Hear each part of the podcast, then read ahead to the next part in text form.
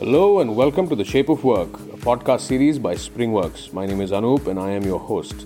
Each week, we'll be talking to top people managers across the world on the future of work and how it's shaping our workplace. So sit back and get ready to find out more from these movers and shakers as we have a no holds barred, anything goes conversation with them about their journey, their insights, their thoughts, and most importantly, their ideas and vision for the workplace of the future. Join in on the conversation, leave a comment, and don't forget to hit that subscribe button. Hello, and welcome to another episode of the Shape of Work podcast. Today, we have as our guest Veerat Marwah, who is the talent acquisition partner at IBM. Hi, Veerat. Thank you for coming and joining us today. Hi, Aprajita. Thanks for you know having me here, and it's a pleasure being at your podcast. And looking forward to a great session ahead. Likewise. So, just to set some context for our lovely listeners, could you please take us through your career journey so far?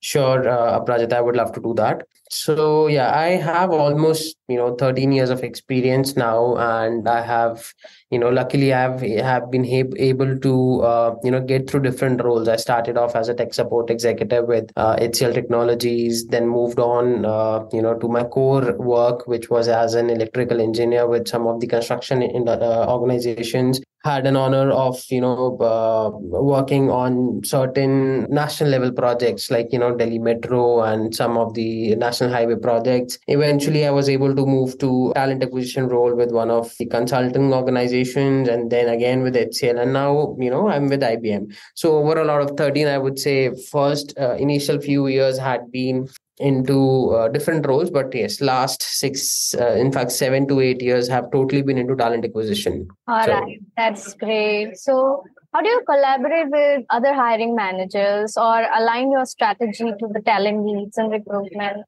efforts of the organization? Well, I would say, you know, recruitment probably, you know, isn't that easy uh, as many people uh, you know may think right? So so as you as you correctly pointed out right aligning yourself uh, or collaborating with different hiring managers aligning your strategy for talent needs. So that is something which i'd say is different with every new role coming in right? All hiring managers are human beings right? And every human being has a different way of working a different character a different nature out on how to work different kind of demand and you know the way they want to uh, probably go ahead while they are hiring right? Mm-hmm. so um, over the years as a as a talent acquisition partner or as a senior recruiter uh, what i have understood is to you know make sure that we as recruiters are halfway down the road and we also need to tell our hiring managers that somewhere or the other they also will have to be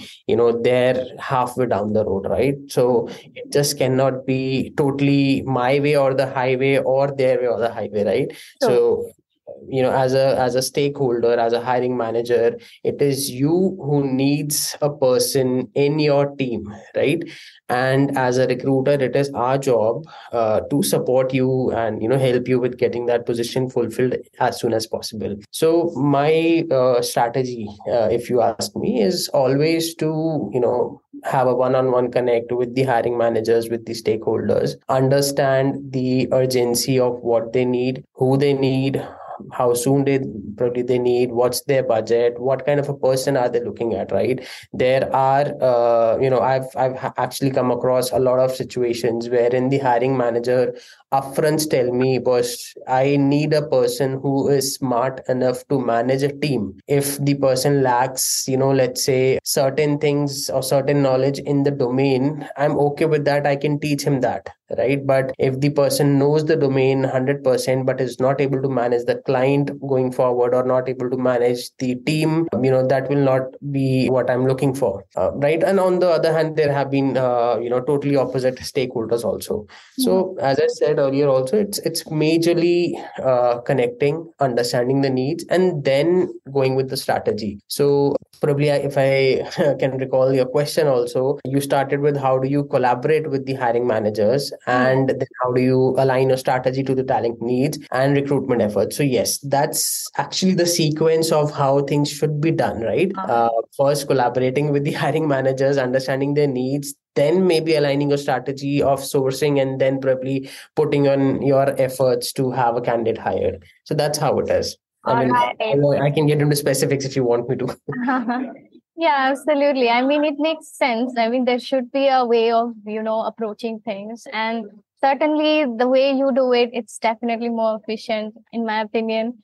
So you it has been efficient so far, at least with me. Uh, everybody has a different way of working. Uh, yeah. You know, there isn't a rule book that people usually go by uh-huh definitely so uh, you've been working for different roles like talent acquisition roles hr and also you were previously an electrical engineer right? So what are the key learnings you had to learn over the years that you still implement in your work?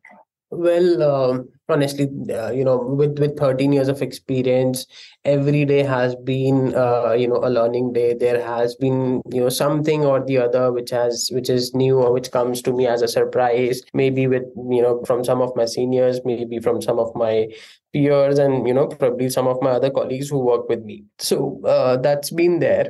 Uh, you know if, if you talk about certain learnings i think the best thing that i have learned uh, during my initial years of experience right when while i was working with organizations like pink city expressway private limited or hindustan construction company or pratibha industries as an electrical engineer. So you know the best learning that i had there was you know maybe what? Open to being you know getting a feedback. Rather than that i would say open to learn something from everyone. That's that's one thing that i was able to probably get there. So you know just for example just to add context to it i joined pink city expressway as a fresher electrical engineer right? Yeah. and for me i was like was okay i am a btech graduate. I'm an electrical engineering. I've done i've learned so many things during my engineering days. I knew the theory of it all and everything right? But when i went on to the site it was a side job basically right? So when when I went onto the site and there were some things that we needed to implement,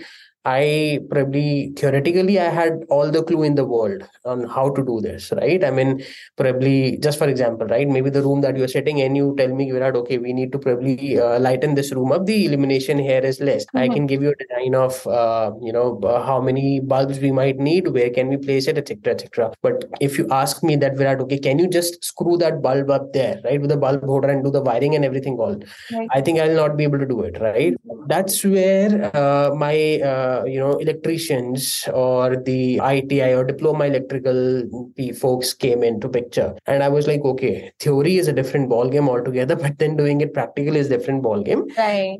And you know, while I could tell from theory, okay, this is one wire or the other, practically uh, those those were the people who were doing it who have never ever uh, you know learned uh, about it, learned the theory about it, right? They haven't ever read books on uh, what is a, a, phase or a neutral or whatsoever, the depth of it, basically. Yeah Thank you that was one learning right? So respecting those folks learning from them and i think uh, for any engineers out there i know whosoever is listening to me as i was saying you know uh, my learning there was that you know i i uh, knew a lot of lot in but nothing in some some of my colleagues or some of my juniors in in those early days of mine had uh, very less you know theoretical knowledge about the domain about the industry itself compared to what i uh, knew of. But practically they had much more experience and much more knowledge which is why you know i probably always tell some new people that I meet or some, you know, any friends of friends or whosoever that,